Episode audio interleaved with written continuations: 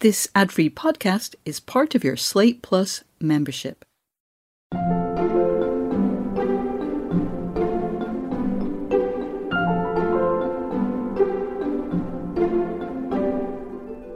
I believe strongly in trying to push Perfume more towards the arts. Certainly what I do, I look at it as an art form. It's the same as music and poetry and literature. It's just has this different materials, but you can do the same thing with it. Welcome back to Working. I'm your host, Isaac Butler. And I'm your other host, Karen Han. Karen, who have you got for us today? So for this episode, I talked to David Seth Moltz and Kavi Moltz of the New York-based fragrance company DS and Durga. Oh, so this time we have perfumers. That is totally fascinating. A new profession to profile here on Working. Do you have a favorite scent by them? There are two that I really, really like. I like Debaser and Rose Atlantic. Debaser is a very figgy scent, and Rose Atlantic is a really lovely, sweet floral. I mean, I know that they are a small company that many of our listeners maybe like that name DS and Durga doesn't trigger anything for them. But if you're in New York and you're listening to this, you may recognize their ads that have been plastered on like every wall in the city for their new scent, Bistro Waters. When I walk my dog Chili, I pass by, you know, a wall that has like 20 posters for Bistro Waters in it. So that's them if you're in New York and you haven't heard of them before. Anyway, what do our Slate Plus listeners have in store for them this week? For the Plus segment, we talk about kind of more of their products because they don't only do perfumes, they do other scented products like lotions and candles. And we talk about the difference between creating a perfume and creating one of those other products. And if you are a Slate Plus listener, you can get that little bonus at the end of this week's episode. And if you're not a Slate Plus listener, I mean, what are you waiting for? Slate Plus members get bonus segments to every episode of Working. They get full bonus episodes of shows like Slow Burn and Big Mood, Little Mood. They get full access behind the paywall so they can read everything on Slate. They get a delightful weekly newsletter, and they get to feel good about themselves because they support everything we do right here on Working. You can go to slate.com/workingplus to sign up today. It's only $1 for the first month. All right, now it's time for Karen's conversation with David Seth and Kavi Moltz.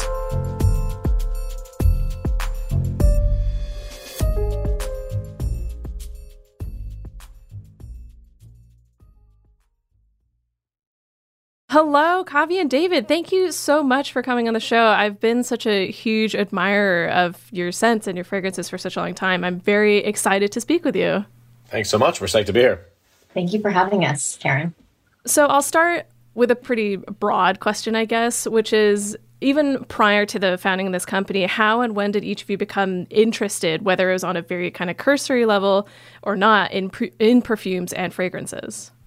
I won a bottle of Pierre Cardin when I was 6 years old at a camp raffle. I think it's like the only time I've ever won a raffle. And, you know, it was like 1986 and it was like this little slim black bottle with the red.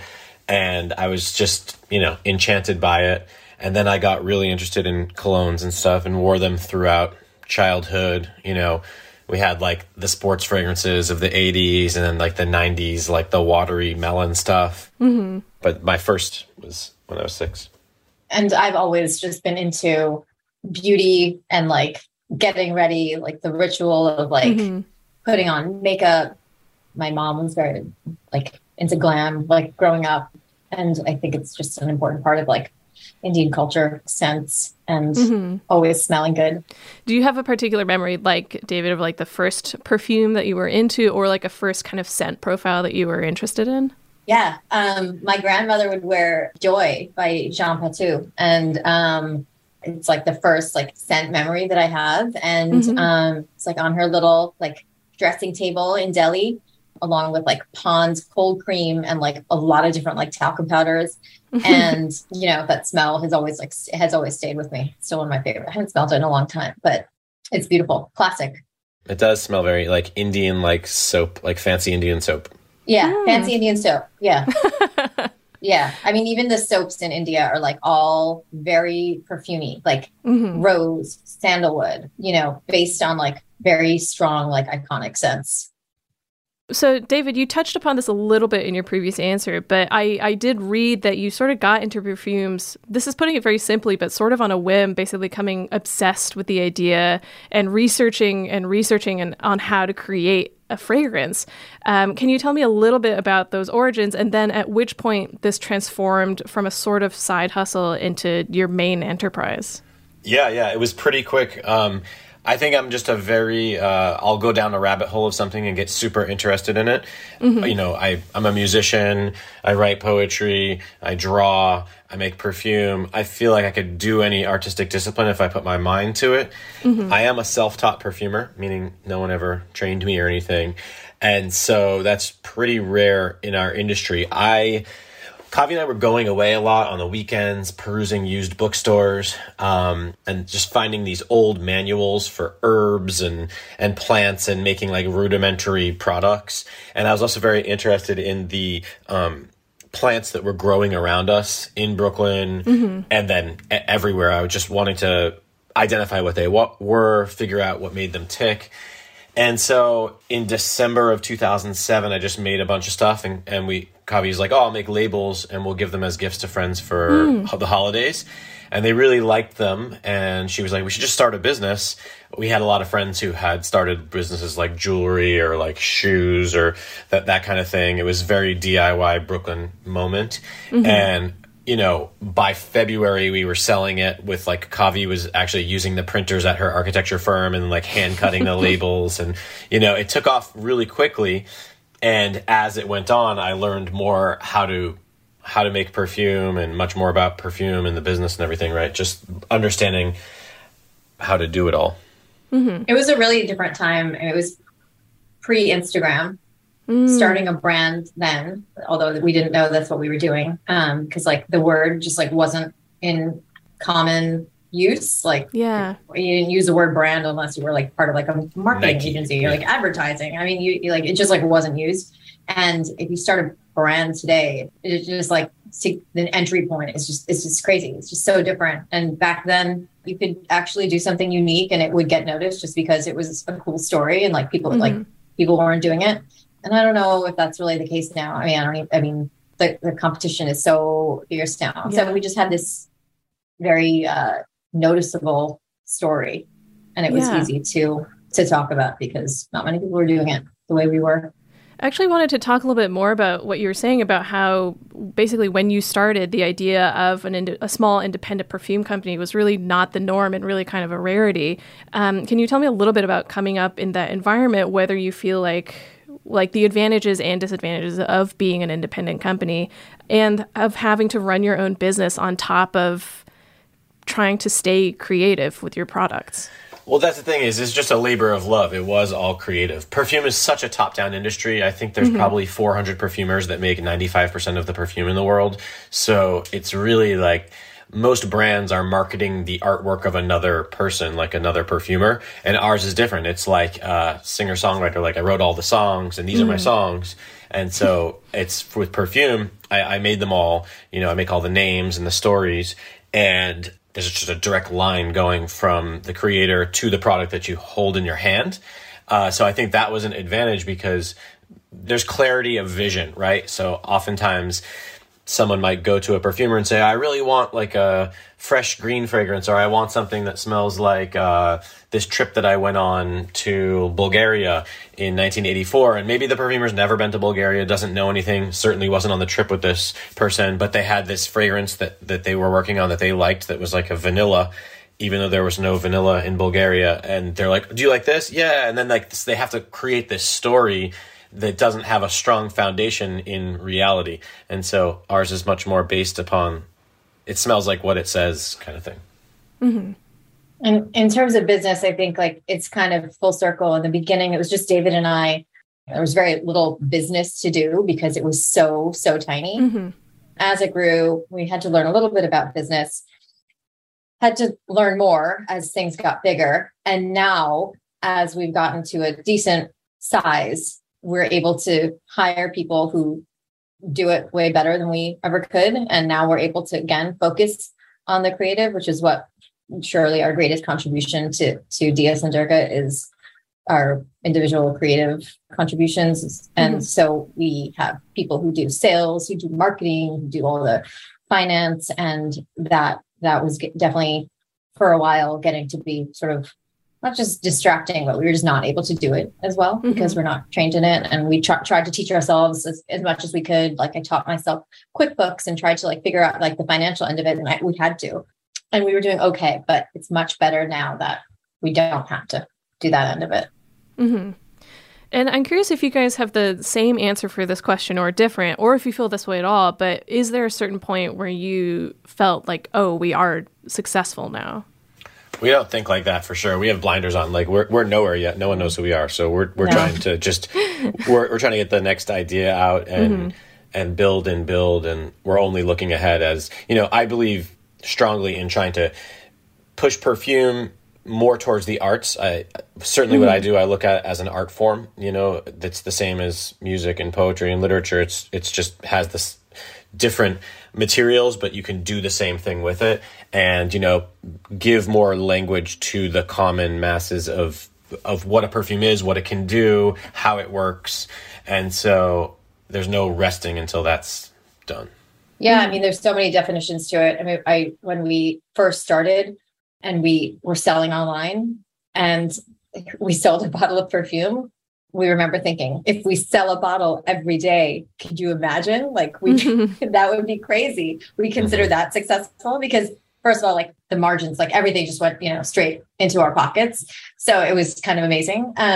Now the definition of success, it really depends. I mean, we have like a plan in mind. We have like huge goals in mind. So until those, and then, you know, those will keep moving. Like, you know, yeah. And, you know, I think like you feel small successes when you connect with customers and, you know, when people can sense the fun and the joy behind it. Yeah.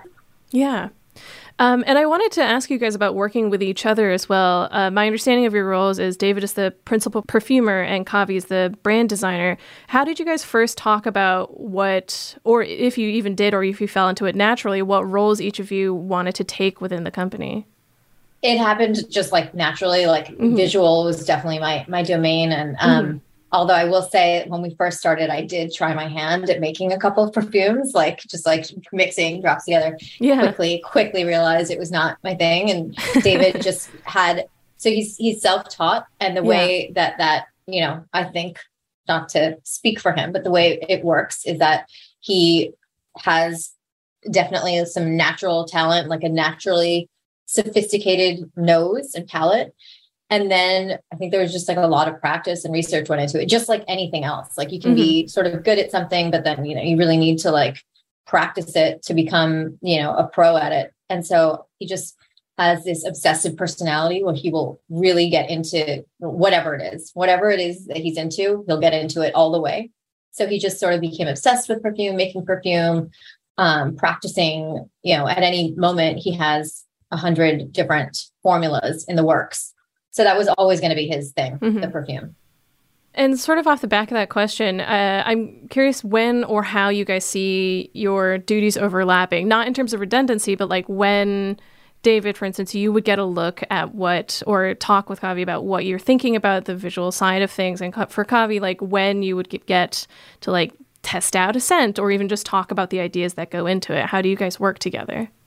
We have very different working styles. David is really immediate and I really admire it. So often I think he's already, by the time like I'm ready to like go on something, he's already like thought of things and conceptualized things. And since he's making the perfume, like, and part of our whole, you know, brand identity story is that like you're getting creation right from the perfumer's mind instead of a perfume that's like, you know, translated like through other people and like all these middlemen and like someone's marketing it and someone's creating the words. And like, it has nothing to do with the person who's actually making the perfume, which is like recreating something from memory or imagination. So I think that he has already, by the point I get to work on it, come up with like some visuals, some colors. He works a lot in color. You know, he like smells things in color. And so there's already like a lot, like a mood board, so to speak, for me to like work with. So I think that's how it often goes is he has some words, he has some ideas, some pictures, some colors, and then I kind of like translate that into something that is in our like brand language. Yeah. I was going to say on the side of the fragrance, you know, a perfumer generally works with an evaluator in the mm-hmm. industry. I mean, I don't, but mostly there's people evaluate and like help you like, you know, tinker around until it gets better. And that Kavi was like my de facto evaluator for years, where she'd smell something and not like it. And, that's changed and grown because we have other people in the company where I'll just try to get people's opinion. But the truth is, since it's a product for anyone, anyone can be an evaluator. So there are definitely many times where I'm in a rabbit hole and I think I've created the best thing ever.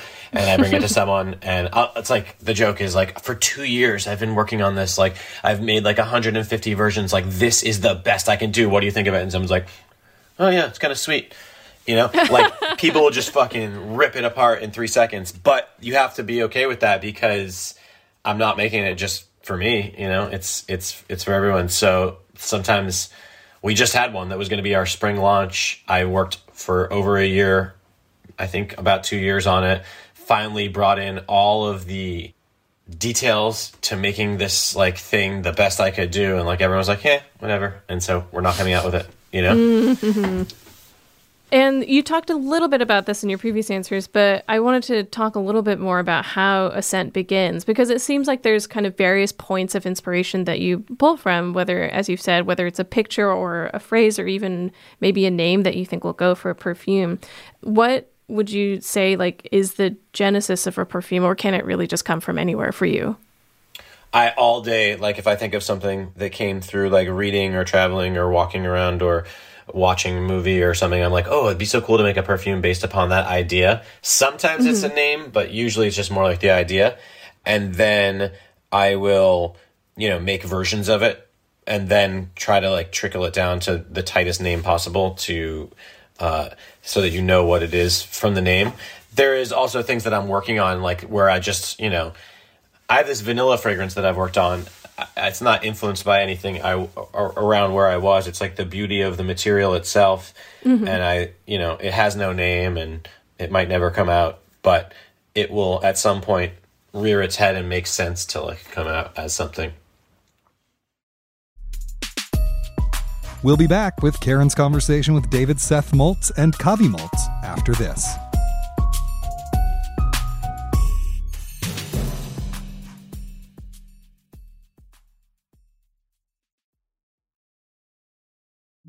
Hey there, Worketeers. Isaac Butler here. I just wanted to say that if you're enjoying the show, don't forget to subscribe wherever you get your podcasts. And if you're getting us through the Apple Podcast app, if you could do us a favor and rate and review the podcast, it really helps us find new listeners. If you're on Overcast, you can just click the little star next to this podcast. Also, while I've got your attention, we really want to hear from you. As you probably know by now, we have a new sister show called Working Overtime. It airs every other week, and it features advice for our listeners, and sometimes advice for us, mainly in response to emails and voicemails that we get from you.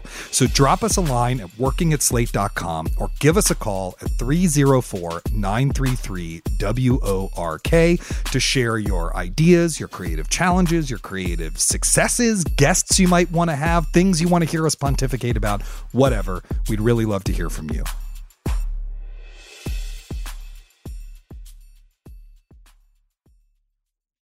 All right, now back to Karen's conversation with David Seth and Kavi Moltz.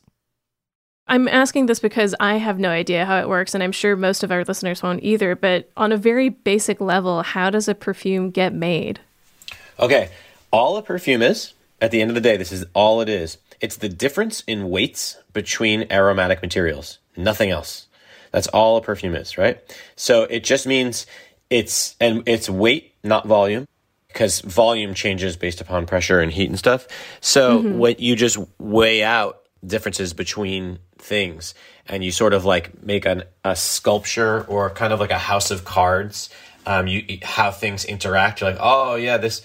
And you know, I use my nose a lot if I'm trying to recreate something from the real world. You know, I could smell like this is an orange piece of origami that my son made. So I could definitely mm-hmm. make something that smells orange so mm-hmm. that it looks like this. And I can make something that has that dry, papery smell to it, even if it doesn't have much of a real smell.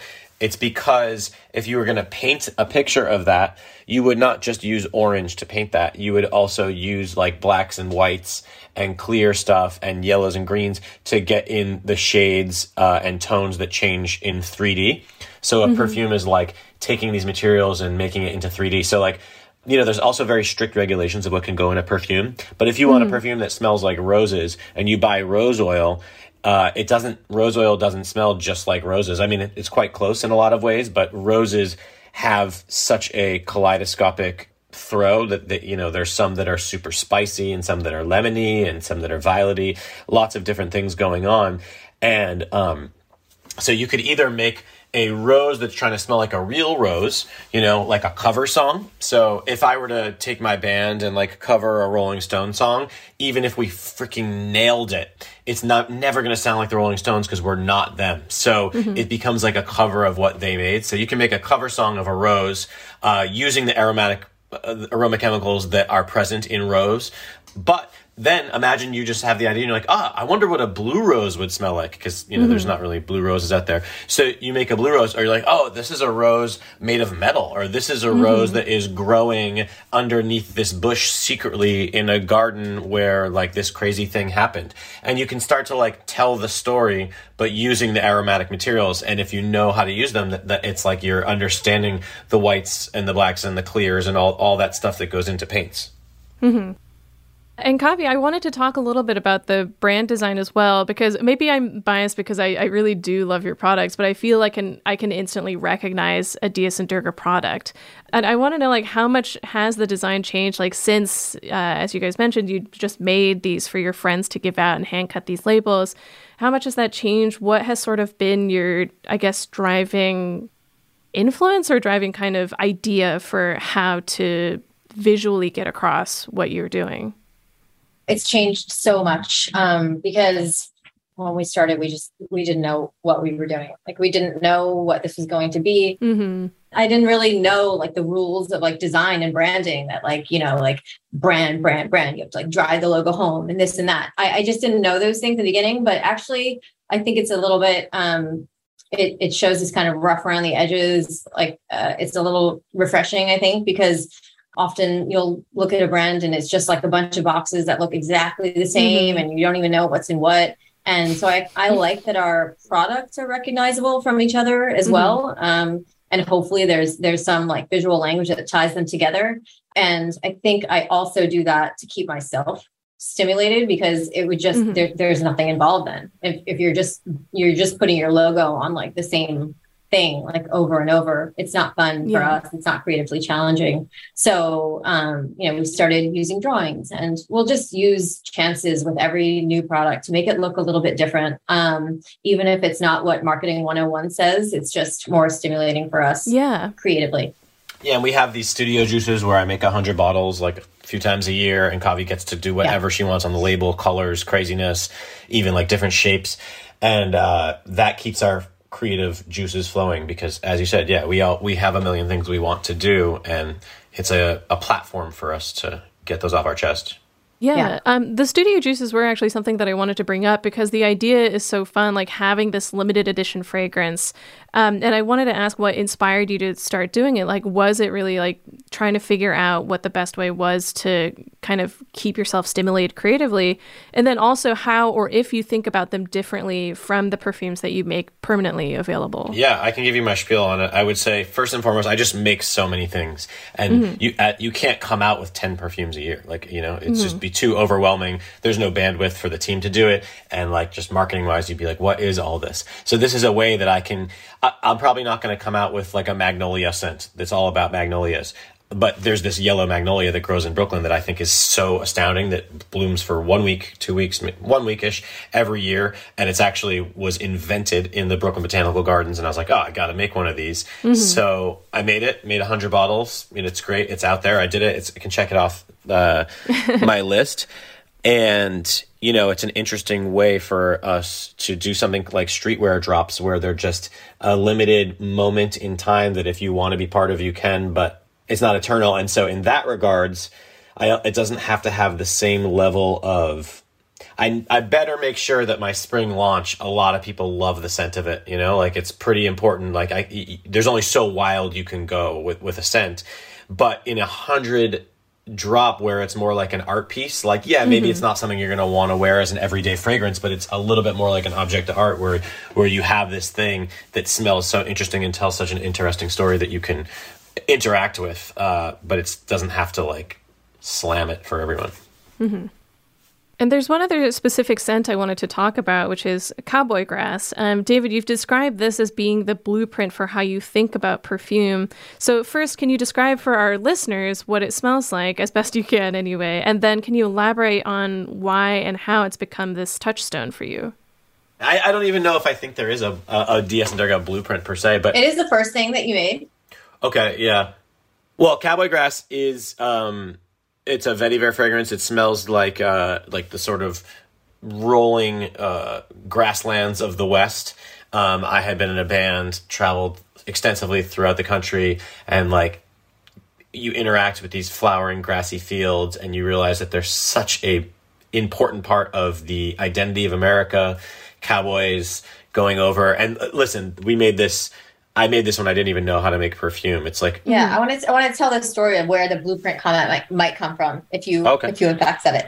So it was one of our first scents, I guess our first scent, when we first started making perfume. Like we said, we were part of this like DIY time in Brooklyn where you like did everything yourself. Like if you were going to make clothes, you wanted to like grow the sheep that made the yarn and then like, you know, dye the yarn yourself. It was just that kind of like we wanted to do everything from beginning to end. So we bought a distiller, not knowing what the hell we were doing. We bought a distiller and thought we were going to distill our own oils and our own raw materials. So David was like distilling these like Persian limes and rose petals. And we were making these raw materials and making like a tincture out of them, like soaking them in alcohol, using that as the base that he would then add oils to. And it was just like this very like homegrown, like way to do things. It was not like informed by much except just like his imagination of how you could like, you know, concentrate scent into a liquid. But it was like this very nuanced, textured liquid, this juice that came out of it.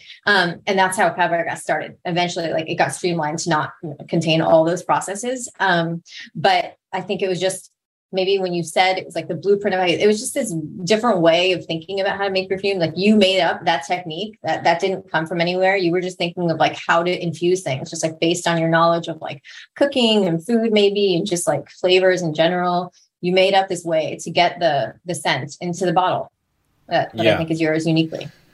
It's one of the first, it always, you know, it's like one of the ones we're known for. It's not an easy fragrance, though. There's, like, a challengingness to it. I think whenever you are messing around with herbs, because there's, like, basil and thyme and things in it that are kind of, like, strong, it's a crazier scent, but it is one of the better sellers for sure. And so while we're on the topic of how to create the perfume and how to create fragrance, I also wanted to ask about the, I guess, very practical necessity of sourcing. How do you source the materials? How much does that affect what you're able to create? Because part of it is supply and demand. Sometimes you might not be able to get the material that you want, and et cetera, et cetera. Yeah. Okay. This is super important because necessity is the mother of invention. So if you wanted to make this amazing dish and your friends are coming over in an hour and you couldn't run to the store and you have a bunch of spices, but you don't have one of the ones that's in there, if you know what you're doing, you got to figure out how to build that profile in that dish, right? And so in fragrance, you know, thankfully, what chemists are doing is like the bulk of the work for perfumers. It's like they build the stuff that we use to create. So if you need to have something that smells like blood or metal or the ocean, like we have that stuff now. You know, you just need to know how to use it. And so rather than being, hopefully I try not to get too hung up on like, oh man, I wish I just had something that smelled like that. I go and I build it. Like, I think that if you showed me a picture of anything, I could make something that approximates that picture in a fragrance with what I have. You know, where things are sourced, I work with Firmenich, one of the greatest companies in the world. They're inventing new things all the time, from like biotechnology. We just came out with a fragrance called Bistro Waters that uses an actual green pepper note it's an extract of green pepper. It's not like an aroma chemical. It is green pepper extract. And so that's a new horizon. So all of a sudden you can start playing with new things and figuring out different facets of materials. There's the practical side of natural materials that they only grow in certain places. You know, you can't have like jasmine from Canada. Although I'm sure there's plants, if there's a cottage industry in a place that wants to make oil and go through all the regulatory hoops, because regulations is the other thing too. You can't just put as much jasmine, rose, vetiver as you want into your perfume. It's highly regulated how much you can use of things. And I have a question for, as people who are so entrenched in fragrance and in scent, is there a fragrance among your line that you would recommend for a first-time perfume buyer, for someone who is just dipping their foot into the world of fragrance? Yeah, I mean, first of all, you could take our quiz on our website that just asks you 5 questions, and then they're not about fragrance at all, and then it can like link you into a category where you can buy a customizable sample set of the 4 fragrances that I think would work for you based on the questions you answered. And that one I feel like is like 85% foolproof. There are some people who are impervious to questions like this, myself being one of them. But it's a great place to start. We have the greatest hits thing that is, has 6 of our best juices in it. So that's a great place to start. Our fragrance, I Don't Know What, is our bestseller, and it's nondescript and modern enough that I feel like people just love it. And it can be like worn alone or over anything or with other oils and stuff. So I think that those 3 would be great starting points. And I want to ask, just because the theme of this podcast is the creative process, and something that we tend to talk about a lot is experiencing writer's block. And I'm curious, like, what you would call the equivalent of that sensation for creating a scent, for trying to design visually. Like, do you experience that kind of block? How do you get over it? Don't be too cocky about this, David. Not cocky. Opposite. God willing, I hope it never happens, but it flows through him directly from the heavens. I'm not short of ideas, hopefully, again, God willing, just create, I meditate a lot, create a channel, and things come through. So I have a lot of ideas. That being said, I'm not short of ideas, but in making them come to life, like I said, with the musk or the scent that I worked on for 2 years that ended up being a failure, there are times where I'm just like, can't figure out, like I can't get what I want, or it won't last long enough. And my skin eats fragrance. So mine's like a bad one to try on sometimes, or people who I respect don't see my vision and I have to listen to them. Mm-hmm. So it can be super frustrating. I mean, there's this one note that eluded me for years and years and years that I just figured out like a couple months ago. I think if you have writer's block, right, you got to immerse yourself in things, and that's where it will come back. And it's the same thing. So I'll go to the lab. I work with Firmenich, who's like the, one of the biggest fragrance companies in the world. I'll go into the lab and just start smelling materials, and then I'm like, oh wow, yeah, like I didn't even realize like this has this, this has that. And so you're just so busy getting lost in materials that sooner than later ideas start coming, Mm-hmm. Also just consuming valuable media, right? Like meditating, reading works of the masters, great artists, Yeah. I mean, it's definitely not bullshit that we need to like get out, get away from our desks and travel, go do things, take an afternoon, go do something, see some art, talk to people, meet, whatever you're doing, any kind of stimulation, like something's going to come of it. So, and we do that. It's important. It truly is. And I find with design, especially for DS and Durga, because it is just like a little bit rough around the edges. If I'm having trouble with something, I'm probably overthinking it. And the simplest solution is the best one. And even if it's like off the cuff, all the better. Just that's first like, takes in recording are often the best. Yeah. It's just part of the brand DNA. Like I thought of this, I came up with it, I put it on paper, and now it's on the shelf. And like, that's how we started. And like, I think we'd like to keep that thread in there a little bit. That's so true. Thank you guys so, so much for your time. It's been wonderful chatting with you. Thank you. Thank you, Karen. You too.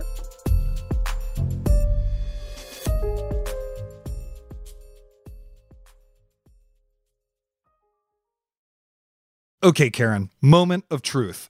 When I started listening to this week's episode, I had this reaction that was maybe a little snobby. I was like, perfumers on a show about artists and creativity? What? Just hear me out here. You won me over very quickly. Obviously, this was some dumb ingrained prejudice I had, because obviously the creative process has many things in common throughout all disciplines. David and Kavi are obviously doing creative work. They're creating works of art in those bottles. They have a process that's very creative. I have no idea where I was coming from, but I just wanted to be honest with you about my own ingrained prejudices here, in case they're shared by some of our listeners. I mean, I think that's the fun thing about working, not to toot our own horn, but everything is a creative process when you really get down to brass tacks about it. And in this case, perfumery is a process that's really involved and more complicated than you might think, let alone starting your own business around it. Yeah, totally. I mean, everything I know about perfuming is from the Patrick Suskind novel Perfume that Tom Twyker turned into a movie with Ben Whishaw. So I think it's that you have a supernatural... nose that can scent anything, and then you murder people, right? That's not how it works. Okay.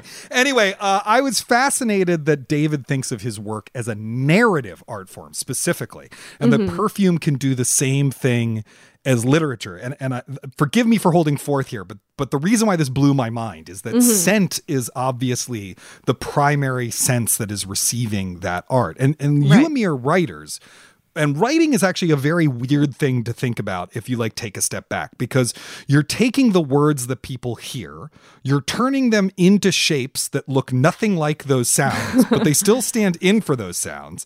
And then people are going to take them in through their eyes, and then in their brain, it's going to substitute for the thing that they would normally hear and translate it. It's totally bizarre, but we completely take it for granted because we've been doing it for thousands of years. We do not take storytelling through scent for granted, because he's the first person I've ever heard talk about that. And it's a really radical way to think about what he does. How do you tell a story through a smell? So I know a little bit about perfumes as an enthusiast, but I'm by no means an expert. But my understanding of telling a story through scent exists on kind of in two different ways. The first is that I think it's sort of reminiscent of the conversation that I had with fashion designer Jasmine Chung, where she said that there are specific inspirations behind some of the pieces that she makes, like Versailles, but she knows that someone who's looking at the piece might not necessarily think of the same thing. I think perfume is really similar in that you can have a scent that evokes a really specific sense memory in you, but will evoke something totally different or nothing at all in somebody else. And the second way in which I sort of see perfume as storytelling is the way that a perfume will change throughout the day. It's why when you look at a perfume's information, you'll see that it has top notes, heart notes, base notes, and the notes that you smell will change throughout the day. And the term dry down actually exists specifically to talk about the phenomenon that there are notes that will last the longest after a perfume is dried on your skin. And it's basically what the perfume will smell like at the end of the day, because it'll be different from when you first sprayed it. And on top of all that, a perfume smells different on every person because your body chemistry will react to it differently. This makes this job sound impossible to me. All those different variables you have to be thinking about at all times. You know, I really thought they had an incredibly healthy attitude towards ideas not working out. It's something that I really wanted to highlight because I struggle with this so big time. In fact, I often won't attempt an idea because I'm so afraid of it not working out. And, they really highlighted this part of the artist dilemma, which is we spend so much longer on our work than the viewer or reader, or in their case, smeller, spends experiencing it. You know, the author Jeanette Winterson wrote this essay in the 90s about how that imbalance between the amount of time the artist spends and the audience spends really means that the reader should always defer to the author, which I find completely ridiculous. Whereas David and Kavi's attitude is actually you have to listen to the casual audience member because they're the ones who actually have to experience your work and want to do it and want to spend more time with it and all this stuff. And it's interesting because I think also some of that difference is the difference between someone who's running a business and someone who isn't, might have different, attitudes towards the audience's experience. I was just wondering about what you make of their attitude and how you think about this with your own work. I mean, I think it's kind of influenced by the fact that they are perfumers, which is almost closer to, I think, cooking than any other art form, in that it's really, really subjective. Again, a perfume will smell different on everyone. And then even when you're spraying it on sample paper, different people like different smells. And it's not necessarily like liking some comedies and not others. Because if you hate the smell of like cilantro or something, and then you smell something with a cilantro note in there, it's not like the thing is bad. It's just that you personally don't like that. Right. And then I think the interesting thing about perfume is that depending on the scent that you ultimately want to make, it can smell, quote unquote, bad or like a hard fragrance to wear. There's one bottle that I own from Folia Plusieurs that was inspired by the movie, the Yorgos Lanthimos movie, The Lobster. And it's supposed to smell evocative of that movie. And I think the easiest way I would describe it is that it smells sort of like rotting greenery. And you're taking a really big gamble putting a smell like that out into the world. Wait. You occasionally wear a perfume that smells like compost. I would not describe it as compost. It's definitely a greener and more like salty smell than that. Oh, got it. Okay. But what I'm trying to say is, like, I don't think it's entirely my attitude with my work, and that I think you do need to be aware of your audience to some degree, if not necessarily deferring to them, especially if you're in a position where money is something you have to think about, which I know is a topic that we keep coming back to on this show. But it's really, really hard to separate that from art, because like, if you come from wealth, it's easy to not worry about that at all. But if you don't, or if you're in a position where you have to worry about your financial situation, then it will ultimately affect the art that you're working on to some degree, or your life to some degree. Right. How could it not? Right. It's like money and time. Everything relates to those things, whether you wanted to or not. And speaking of money, I loved your question about success, and I loved Kavi's response. I just thought it was so honest that the goalposts for success keep changing, and now they have a set of goalposts that are really far off, and who knows if they'll attain them or not. And that's part of being ambitious. And, you know, it reminded me that I may have told this story on the show before. I don't remember.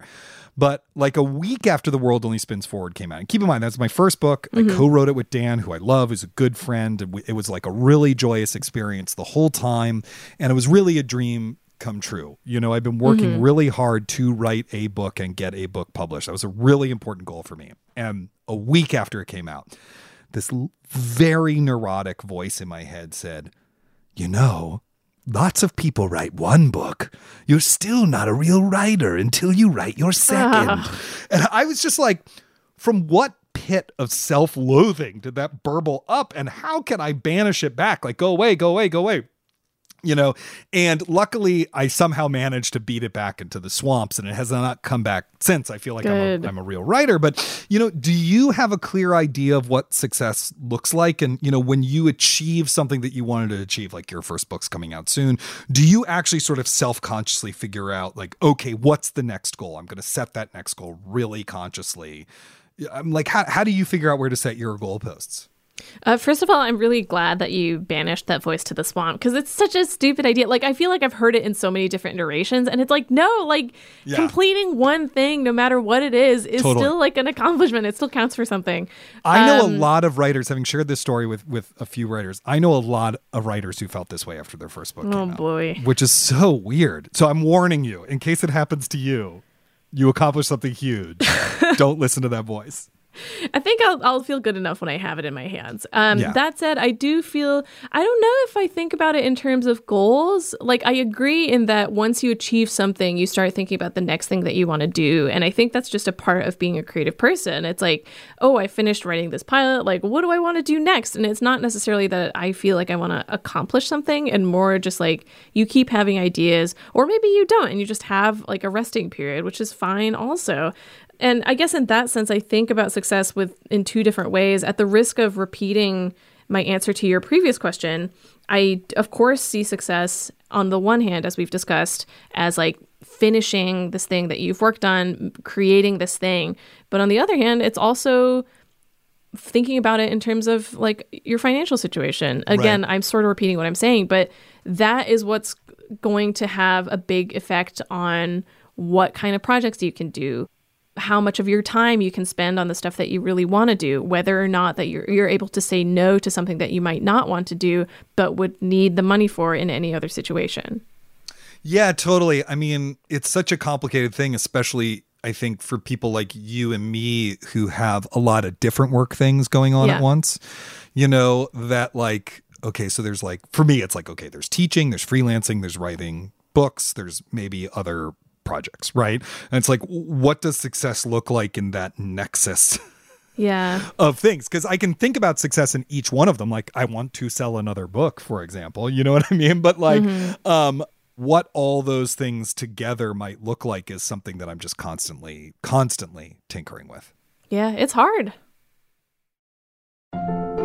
Well, that's all the time we have for the show this week. If you've enjoyed it, please do not forget to subscribe wherever you get your podcasts. And because our producer Cameron has threatened to pitch shift my voice if I don't do it, here is your Slate Plus pitch. Slate Plus members get full access behind the paywall on Slate. They get bonus segments of episodes like this one. They get bonus episodes of shows like Slow Burn and Big Mood, Little Mood, and they get full access behind the paywall of our mothership, Slate.com.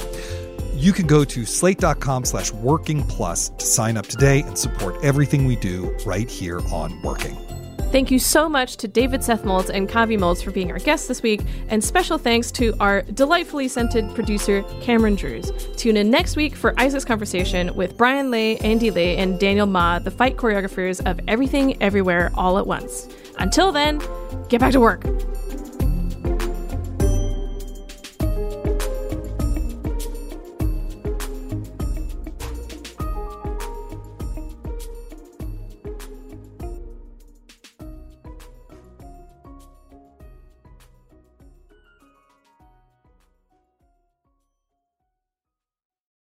Hello, Slate Plus listeners. Here is an extra little bit from my conversation with DS and Durga's David Seth Moltz and Kavi Moltz for our Slate Plus segment this week. I wanted to backtrack a little bit to ask about branching out from just perfume as well, because you now do like lotions, you have candles, and even like car air fresheners, which is so fun. At what point did you start thinking about producing these other products? And also, what is the difference between creating a scent for a perfume or fragrance rather than, say, a candle or a lotion? It's a pyramid, and the top of the pyramid is just for art, just for the scent. Perfume is a useless product. It has no use except for the art, right? There's no functionality to it. It's like a piece of art. And then at the bottom, like, it's something that, like Febreze, that like covers up nasty smells or cleans floors at the bottom of the pyramid. So, you know, just below the perfumes. And so perfumes better have the best stuff in them because they're for your body, for your skin. It's like, you know, carrying around like a soundtrack all day, you know, listening to something on your skin, interacting with it, going into the world. A candle to me is like a great way to transform the space that you're in, but you might not want it on your body as much. And then what can burn is, you know, relegated by the laws of science because you know, not everything burns correctly and you can't just have it. There's only certain things you can use.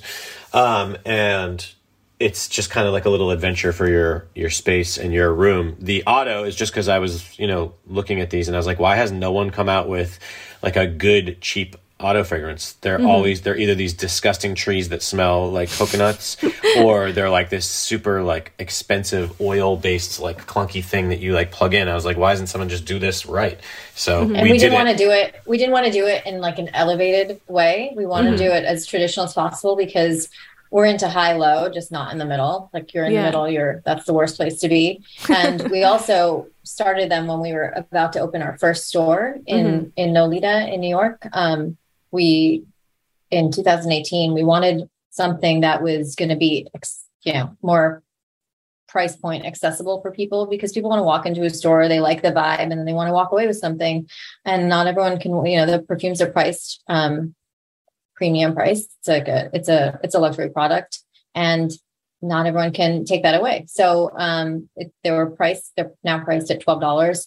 It's just something, you know, a little piece of the brand that you can take home with you. It's basically I also like just merch. Love the, you know, you can like throw it in your closet or your bag. I also love like merchandise. I love Barnes & Noble. Like you're in line and there's 4 million things like that you could like interact with. Like I would love to have more of that stuff. And, you know, we do. We make like totes and T-shirts and towels. We're making like socks for this cool like launch. We do like little fun projects that we would like to have and interact. And we have ideas for other stuff too. I also have these poetry books that I make. I've made a record where fragrances went along with the record. So other things that are just fun texture items. We do teas now with this incredible tea company that sources the best ethical tea in the world. And so, we came out with 3 of those a couple months ago, and that's fun. Tea is like one of my biggest passions in the world. So it's really nice to finally do that. We love little texture-y things.